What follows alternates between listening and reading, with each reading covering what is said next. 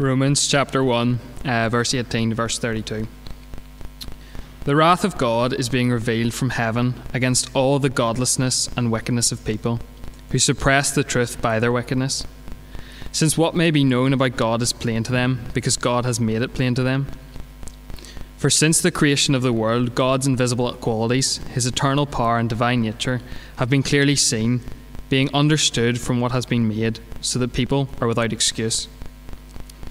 For although they knew God, they neither glorified him as God nor gave thanks to him, but their thinking became futile and their foolish hearts were darkened.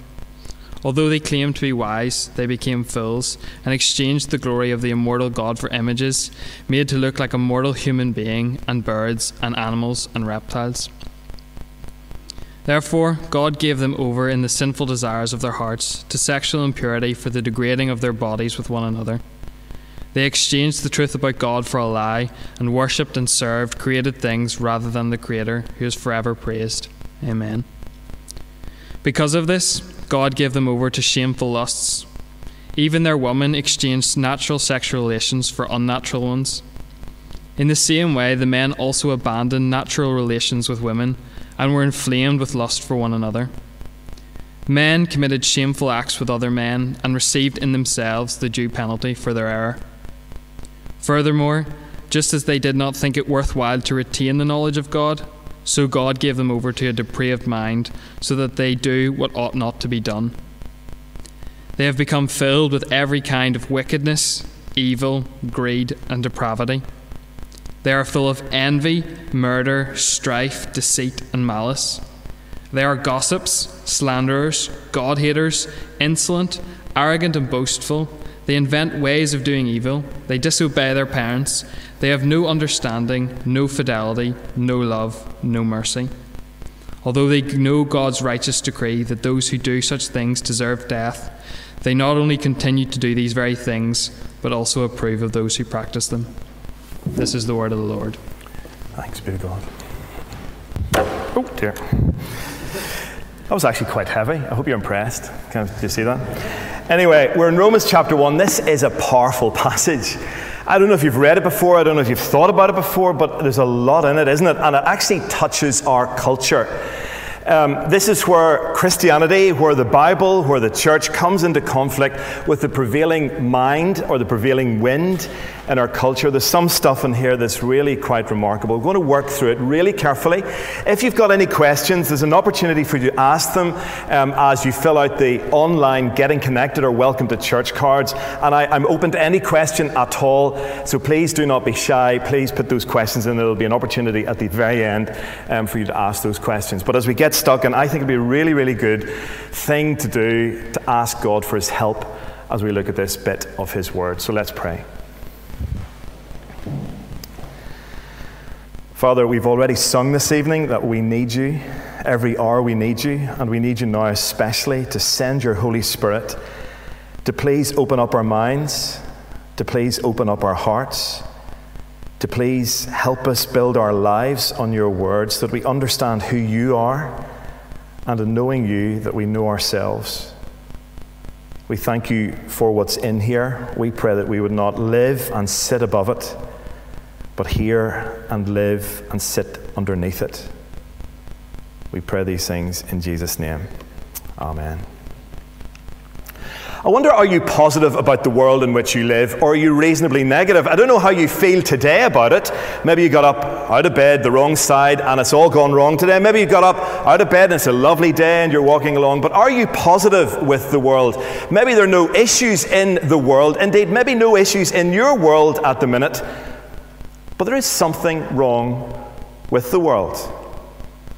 There's, there's, an ache, I suppose, inside of us where we think, you know, this world should be a wee bit better. Life should be a wee bit easier. I mean, you just have to look around you inequality, war, lack of education, COVID 19, natural disasters family breakdown, societal breakdown. Maybe you have already experienced several of these in your life. Maybe even very recently you've experienced it and you felt the pain and the hurt, and you know it should not be like this. There is very definitely something wrong with the world. So, what is it?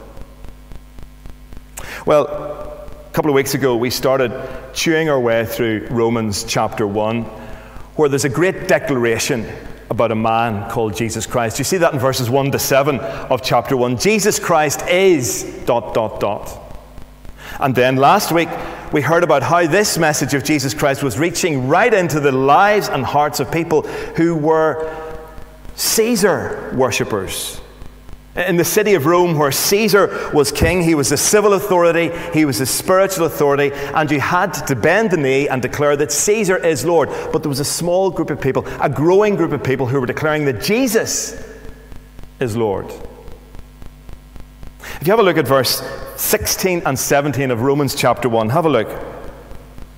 I am not ashamed of the gospel because it is the power of God for the salvation of everyone who believes, first for the Jew, then for the Gentile. For in the gospel, a righteousness from God is revealed, a righteousness that is by faith from first to last, just as it is written, the righteous will live by faith. There's a massive claim, isn't there, in verses 16 and 17 of chapter 1, that there is a true and a living God, that there is a true and living God, and that He has spoken. He has revealed himself. He's pulled the curtain back and he's revealed who he is and how we're to relate to him. And that happens in a message the message about Jesus. So there's a revelation of the gospel in verses 16 and 17. But then there's a revelation of his wrath in verse 18 onwards. I, I don't know if you're a Christian. I don't know what you think about God. But, but I'm sure perhaps, and probably by and large, most of us don't really want to think about a God who's angry, who has wrath. That's not the kind of teddy bear, cuddly God that we like to believe in. You see, we like to believe in a God who's soft who will turn a blind eye to great and small, major and minor misdemeanors. That's the kind of God that we want. In fact, that's by and large the kind of God that the man in the street, woman in the street, wants. A God who's almost indifferent, certainly loving, but not with wrath. Please, whenever you hear the word wrath and God, the Bible does not portray God as a monster. So whenever you hear the word wrath and God, do not think that's the angry, capricious God who just with a moment's notice, maybe even without notice, could flare up and explode and send a, a lightning bolt down in my direction. No, no, that's not the wrath that's described here. This is the righteous wrath of God, which is revealed from heaven. Have a look at verse 18. The wrath of God is being revealed from heaven against the godlessness and wickedness of people who suppress the truth by their wickedness. God's anger, God's hurt, God's wrath is revealed. This is a God who's angry. The true and the living God is one who actually is not indifferent to human beings, to his creation's attitude towards him.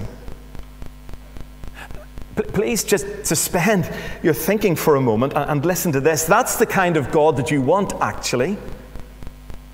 A God who's not indifferent, a God who doesn't care.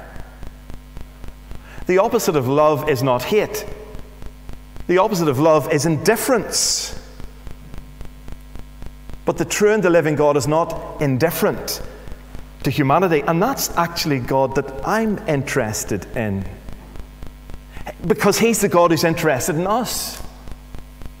He's not the God who lift the carpet and sweep all of humanity's misdemeanors and crimes and all of that stuff and sweep it under the carpet. And I actually think that is a satisfying kind of thing to think about, isn't it? That those things matter. And God's wrath is revealed from heaven against all of it. All of it. Now, what would you expect in the next few verses?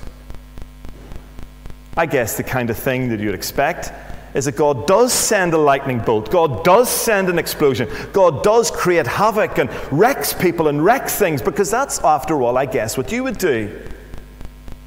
If someone or something that you've created and that you've loved turns its back on you and kind of sticks two fingers in your face, how will you react?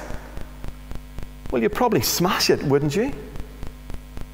That might be what you're expecting in the next few verses. But li- listen on and listen up because you will be surprised. How is God's wrath revealed?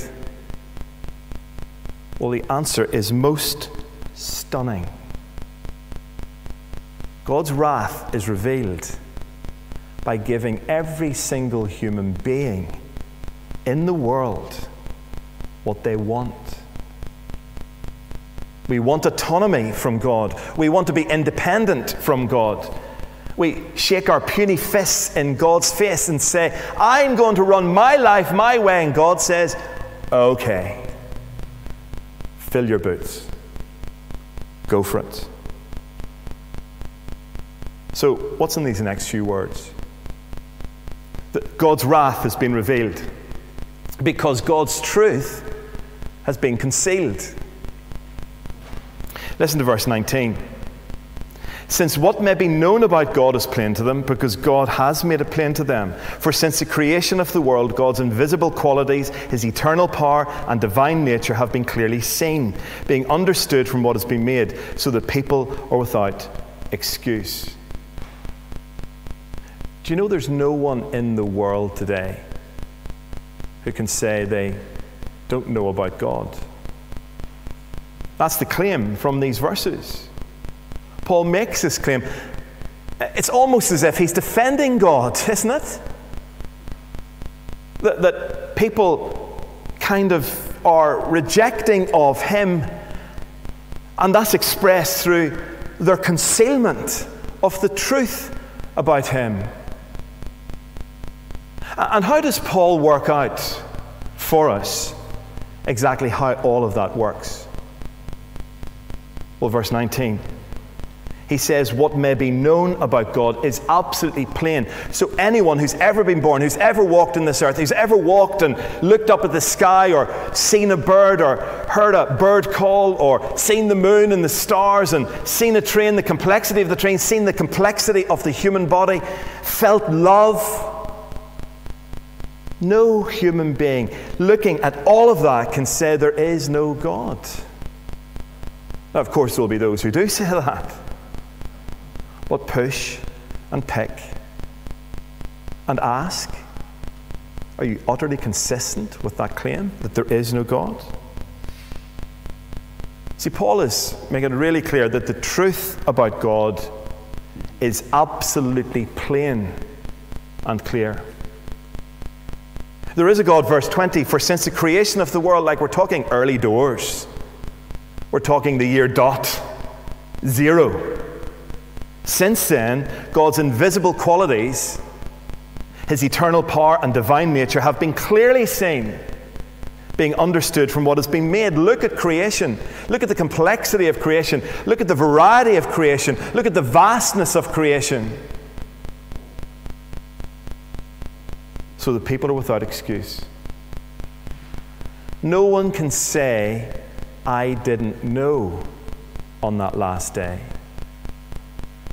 When God comes to judge, no one can say, Well, look, I didn't know about you.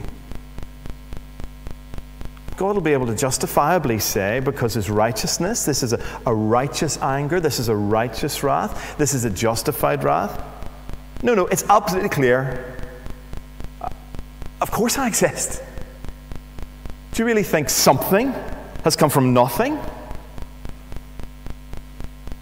The truth is concealed, it's absolutely clear. But the truth has been exchanged. In our concealment of the truth, we've decided no, no, that's all very obvious. Yes, okay, that's all very obvious. But instead of believing that stuff, we'll believe this stuff, or we'll exchange the obvious truth that there is a God, a true and a living God, the incredible true and living God, the awesome true and living God, the powerful true and living God. We would rather not have Him, we would rather have, instead, by exchange, verse 21. For although they knew God, they neither glorified him as God nor gave thanks to him, but their thinking became futile and their hearts, foolish hearts, were darkened. Although they claimed to be wise, they became fools and exchanged the glory of the immortal God for images made to look like a mortal human being and birds and animals and reptiles. What you need to do to understand this is go right back to the start of our story. The human being story, right back to Genesis chapter 1. What happens? This perfect, good world is created, and Adam and Eve they're to rule the world under God. So you can imagine like this God is at the top, Adam and Eve are here, and creation's here. If everyone can see that, God, Adam and Eve, first man, first woman, mankind, and creation. But what happens in the garden? Well, well, you know the story, I guess, of Genesis chapter 1. You may not know the story. It'd be worthwhile reading it. We'll not reference it now, go back to it now. Genesis chapter 1. God is ruling over Adam and Eve, who are ruling over creation. But what happens? Well, one of God's creation begins to lead Eve, who then begins to lead Adam. God said, Don't eat the fruit of the tree of knowledge of good and evil. Don't eat that fruit. There's loads of other trees. Eat from them, but don't eat that one. But a serpent slithers up to Eve and says, Eve, did God really say it? Did he really mean it?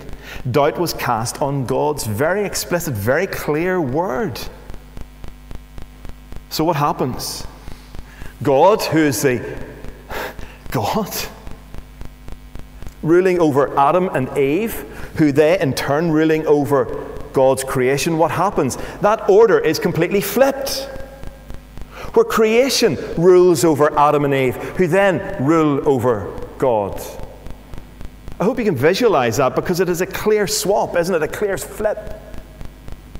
Creation, in the form of a serpent, rules over Adam through his wife who then rule over, in turn, God. It's all flipped. And what happens is, in effect, that Adam doesn't worship God any longer, he worships his wife. And them both together worship God's creation.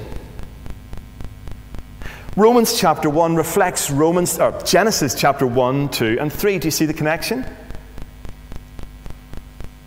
And we know it's that way we conceal the truth. Adam and Eve tried to conceal the truth that they had actually let creation rule them instead of God. They tried to hide from God. They tried to hide the, the fact that they had rebelled and reacted against God.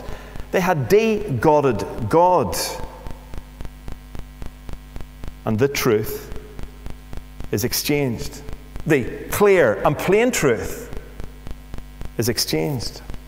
Although they knew God, they neither glorified Him as God nor gave thanks to Him. That's you, by the way. That's me. That's the sweetest granny or the most angry eight year old.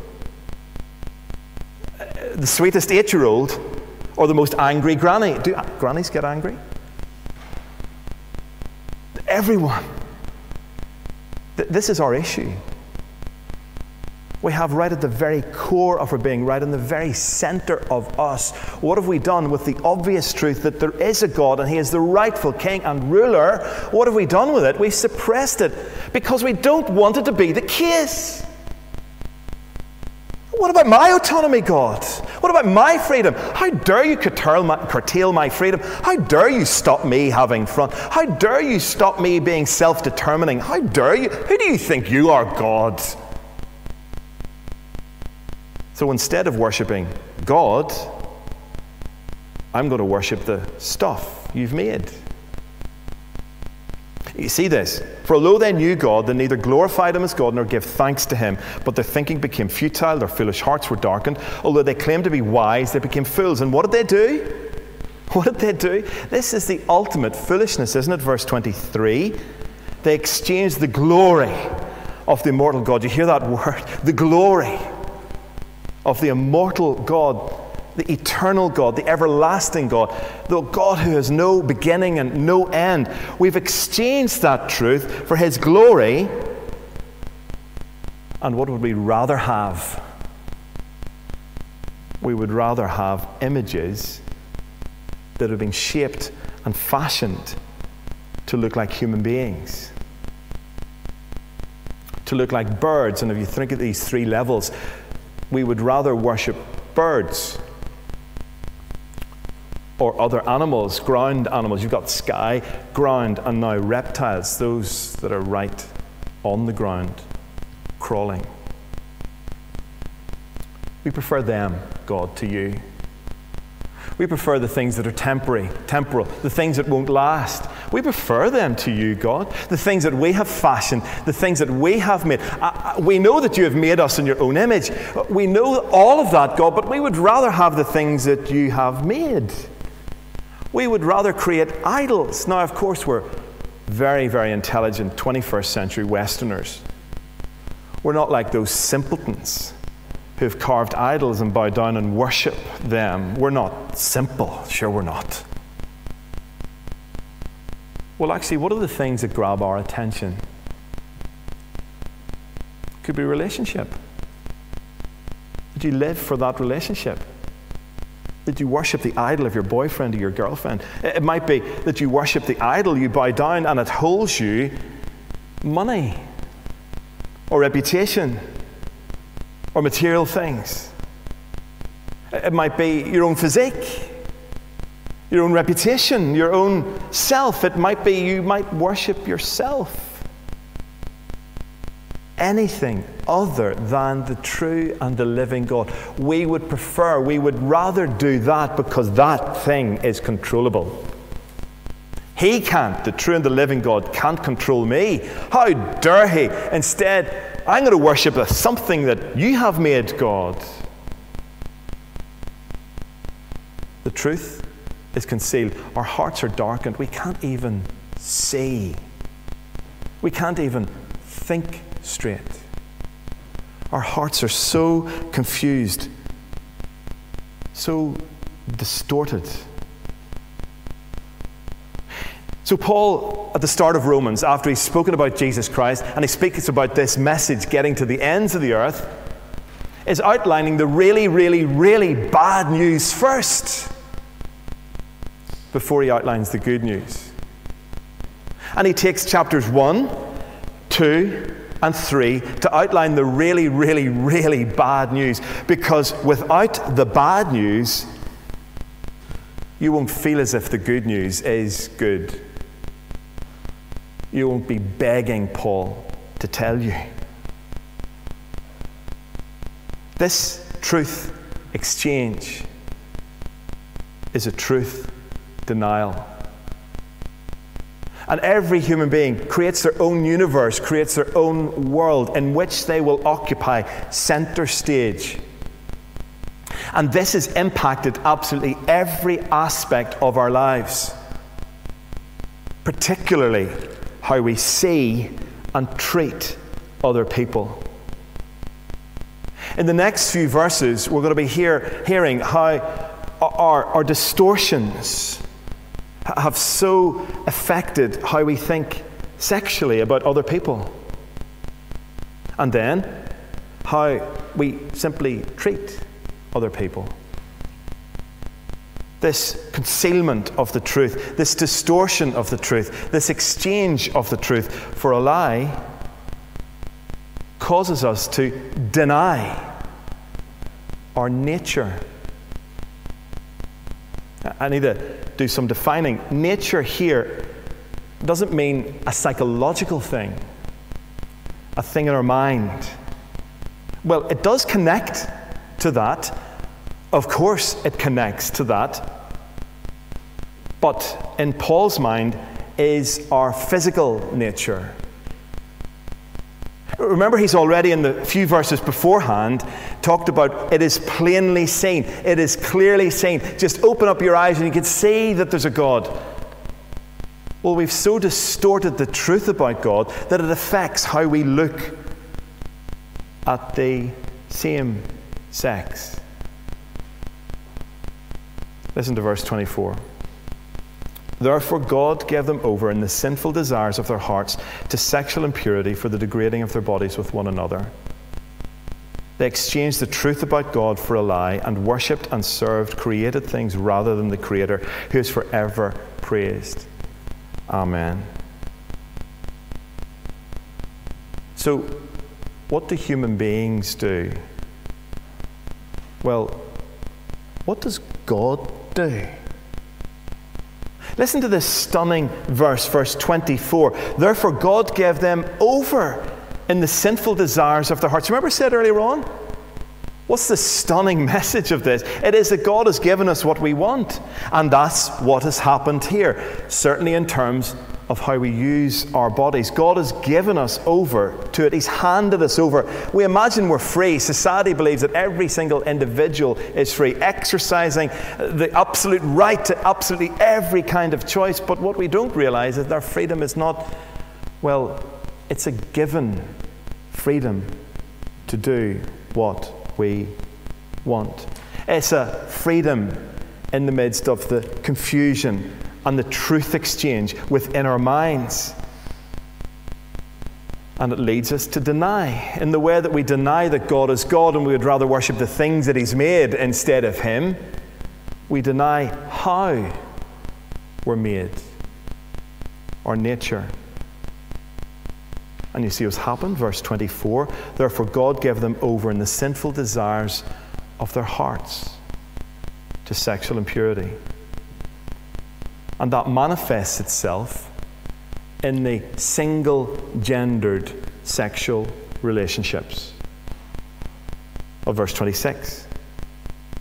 Because of this, God gave them over to shameful lusts. Even their women exchanged natural sexual relations for unnatural ones.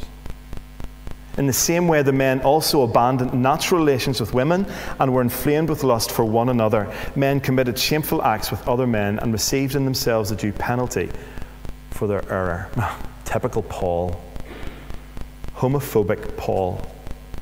Misogynistic in other parts. But Paul, you've really topped it now, haven't you? This is sheer homophobia, isn't it, Paul? In the world and in the church, these verses cause significant problems. But what you've got to do is read these verses in the place that they're placed. Read before, read after, and see exactly what is. You've got to be fair to Paul. You might want to react against Paul and walk out of the building this evening or switch off the camera or, uh, not the camera, please don't switch off the camera, the, the, the iPad or whatever you're watching this on and think, ah, typical Christians. Well, just for a moment, just for one moment, just listen to his argument, follow his argument. What has he been saying from verse 18? He's been, God is obvious, everyone. How things ought to be, it's just obvious. God, the invisible God, has been seen in what he has made. His power, his qualities, has been seen in what has been made. Use your eyes. Look around. See the nature of things. And then what do you have? Truth exchange. We suppress the truth. We know the truth. We keep suppressing it. We push it with our feet and we try to get it under the carpet even more. We try to squeeze it that it doesn't exist. We can't. And then he moves on to verses 26 and 27. Do you follow his logic? Just you've got to be fair to Paul and follow his logic. Just listen to what he's saying. God is obvious. how we're to conduct ourselves sexually is obvious. It's a basic physiological question, isn't it? And he's making the point, isn't he, that, you know, this is really obvious. But we have so suppressed the truth, and we have so suppressed how we handle one another in this arena that we have got ourselves confused. And we're not recognizing God's createdness of us and how He's made us. That's what the word nature refers to here. And just a little excursus for a moment. You may be someone who experiences same sex attraction. That's a painful place to be. I have a number of friends who experience same sex attraction. And what are you to do?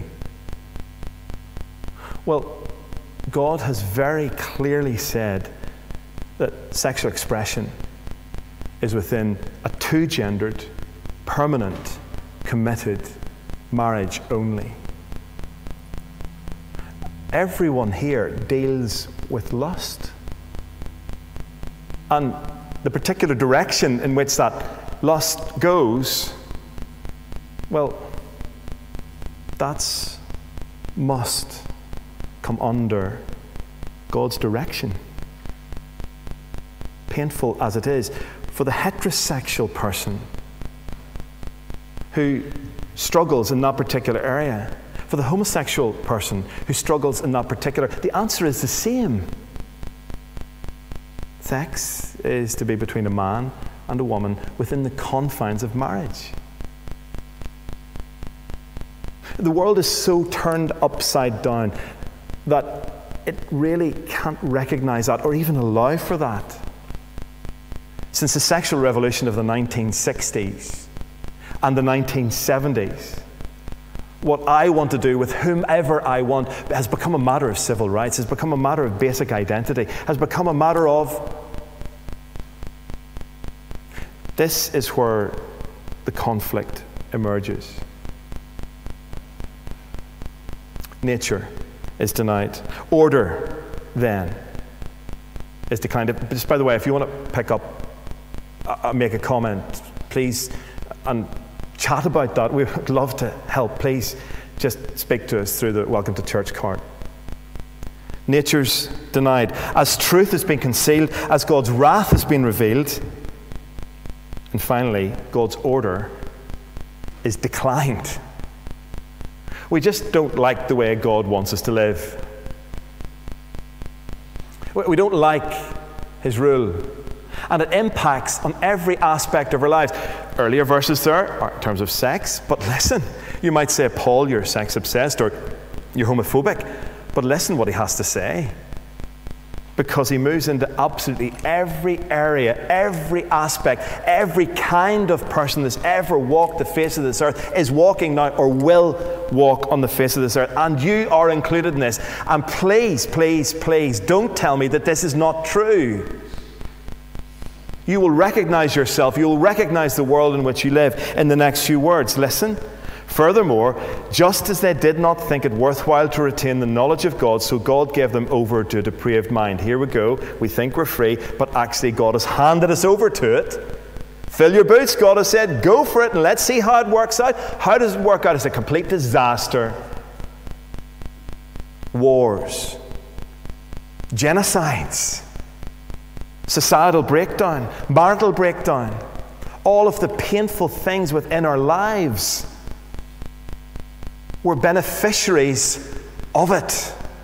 We benefit, if you can say a benefit is a, uh, if you can use the word benefit, we benefit from the brokenness of the world. We feel the pain of it, but we also dole it out.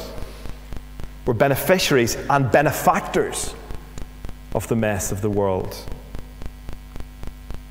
Verse 28. Therefore, furthermore, the argument is building and building and building. Some people might stop at verse 27 and say, I'm dismissing Paul. Well, just move, move on and get into verse 29 because you'll see everything, everything is affected as a result of this truth exchange. Furthermore, since they did not think it worthwhile to retain the knowledge of God, he gave them over to depraved mind to do what not ought to be done. In the bodies early on, kind of verse 26, 27, 24, 25, that's to do with bodies. Here we go, minds, inner minds, inner inner selves, in your inner being, and this describes you. You're included in all of this. They have become filled with, listen to this, wickedness, evil, greed, depravity. Ooh, this is going to be fun. These next few words, these next statements, adjectives, people descriptors. Are you ready? Because I'm sure you can find yourself in one of these categories, if not more than one. Full of envy. Have you ever felt that? Envy? Someone's got new shoes. Someone's got a better mark than you. Someone's got a better house than you. And you kind of think, hmm, I should have thought. Hmm. Murder. Sorry, greed, wickedness, depravity. Then they're full of what? Envy and murder. Now, the way this list is written in the original, it's quite lyrical and quite rhythmical and quite musical because a number of the words in Greek begin with or have similar sounding letters. And here's the first example they're full of envy and murder. In the original, they begin with a similar sound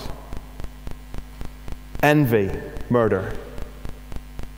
See how closely linked those two things are? Envy, murder, strife hassle amongst people. So there are four descriptors, verse 29. Then, the second half of verse 29, there are five of these envy, one, murder, two, strife, three, deceit, malice. Then, here we go, descriptors of people in their relationship with other people. They are gossips. So, in the same breath, Paul is saying all that he said in verse 24, 25, 26, 27, those controversial verses, he said all of that, and then what does he move on to? Gossip. Our fallenness, our brokenness, our depravity, our hatred of God is expressed through gossip. There's nothing wrong with gossip, a wee bit of, wee bit of the business, wee bit of biz. Kind of just, what's the goss? So I'm down with the kids. This is where my children who are in this building at the moment are dropping their heads and denying me, but remember, I'm in control of my will. Um, they're gossips, slanderers, closely connected, God haters, insolent, arrogant, boastful. Do you know any arrogant people? Well, they're utterly intolerable, aren't they? Arrogant people. But then you might be a boastful person. And the arrogant people might say, Well, you just boast. That's connected, isn't it? Arrogant, evil, insolent, boastful, inventing ways of doing evil. Now, let me see.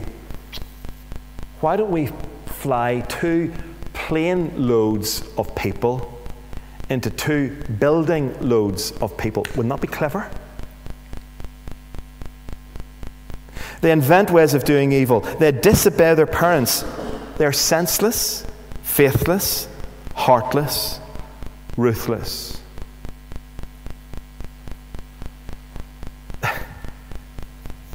Did this describe the world we're in? I believe what the Bible says is true. In fact, I'm convinced that what the Bible says is true because it describes my experience of the world. It describes my experience of myself. They disobey their parents, senseless, faithless, heartless, ruthlessness is a characteristic. We rip each other up on social media. We rip each other up into formal print media. We rip each other apart. We're like dogs in a fight, biting and biting and biting each other till the death because we want to rise to the top. I mean, after all, at the end of the day, I have a right to be at the top of the pile, don't I? And I will do anything, I will tramp on anyone who gets in my way. That's what we think. That's what we do. That's what we are. Do you recognize this in the world that you live? If you've been asleep for the last 60 years, 70, 80 years of your life, well, then maybe you don't. But just one day, take a walk, read the newspapers. And all in the context of knowing the truth. Now, in chapter 2, He'll be speaking about God's special people, the Jews. And this is a hint. He's going in that direction. However, he's talking universally here, although they know God's righteous decree, and that might be in the conscience. Although they know God's righteous decree that those who do such things deserve death, they not only continue to do these very things, but also approve of those who practice them. Oh, two build two plane loads of people into two building loads of people. Oh, that was really good. Well done. Oh, that's a, that's a brilliant idea. Oh, fantastic. Well done. That made its mark, didn't it? It changed the West. That's how the West has been changed since 2001, 9 11. And there were those who were applauding bin Laden. Although they know God's righteous decree that those who do such things deserve death, they not only continue to do these very things, but also approve of those who do them. That's our world. That's Jesus. That's God's anthropology. How does He see us?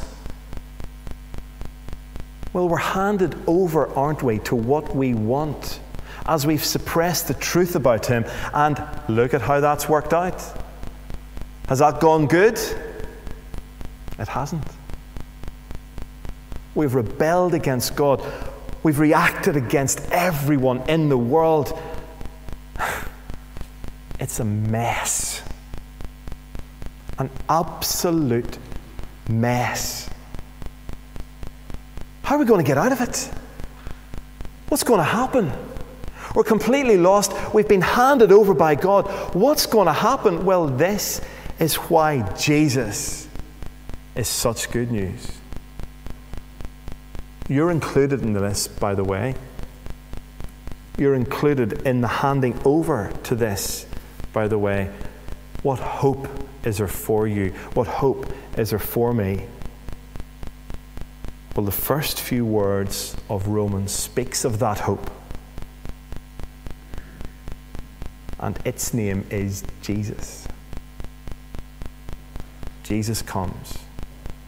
And Jesus bears God's wrath willingly, lovingly giving his life instead of me, instead of you, hanging on the cross, breathing his last as he shouts out, It is, it is finished. So that we could be forgiven. When you get into chapter 3, it's all about Jesus. How Jesus puts his hand up from the start of eternity, if it's possible to have the start of eternity, and offers himself to be the sacrifice of atonement for our sins so that you could be forgiven, so that you can have life, so that you can have peace with God, so that you can have eternal life with God when this life is over. In fact, eternal life begins when you become a Christian.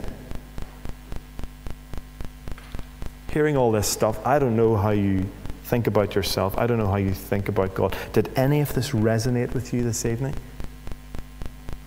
Maybe some of you here want to say, Oh, I'm in such a mess, God.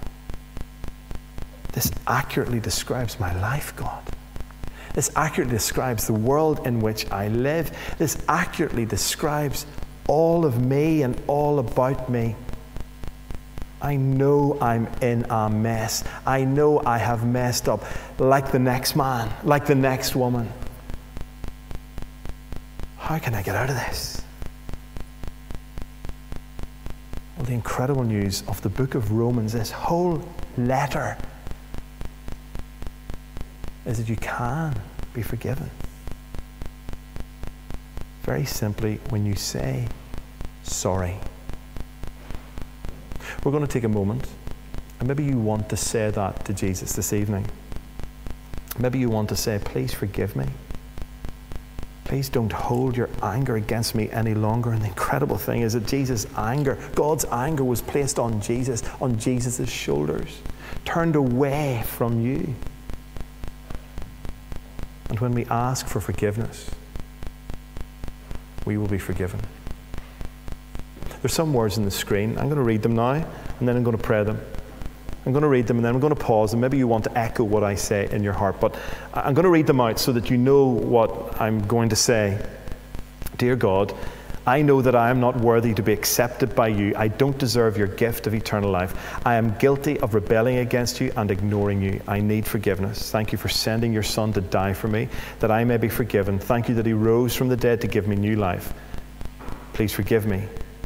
Change me, that I may live with Jesus as my ruler. I'm going to pause and bow our heads. I'm going to pray these words slowly, and if that's something like what you want to say to God this evening, just say them in your own heart as I pray them.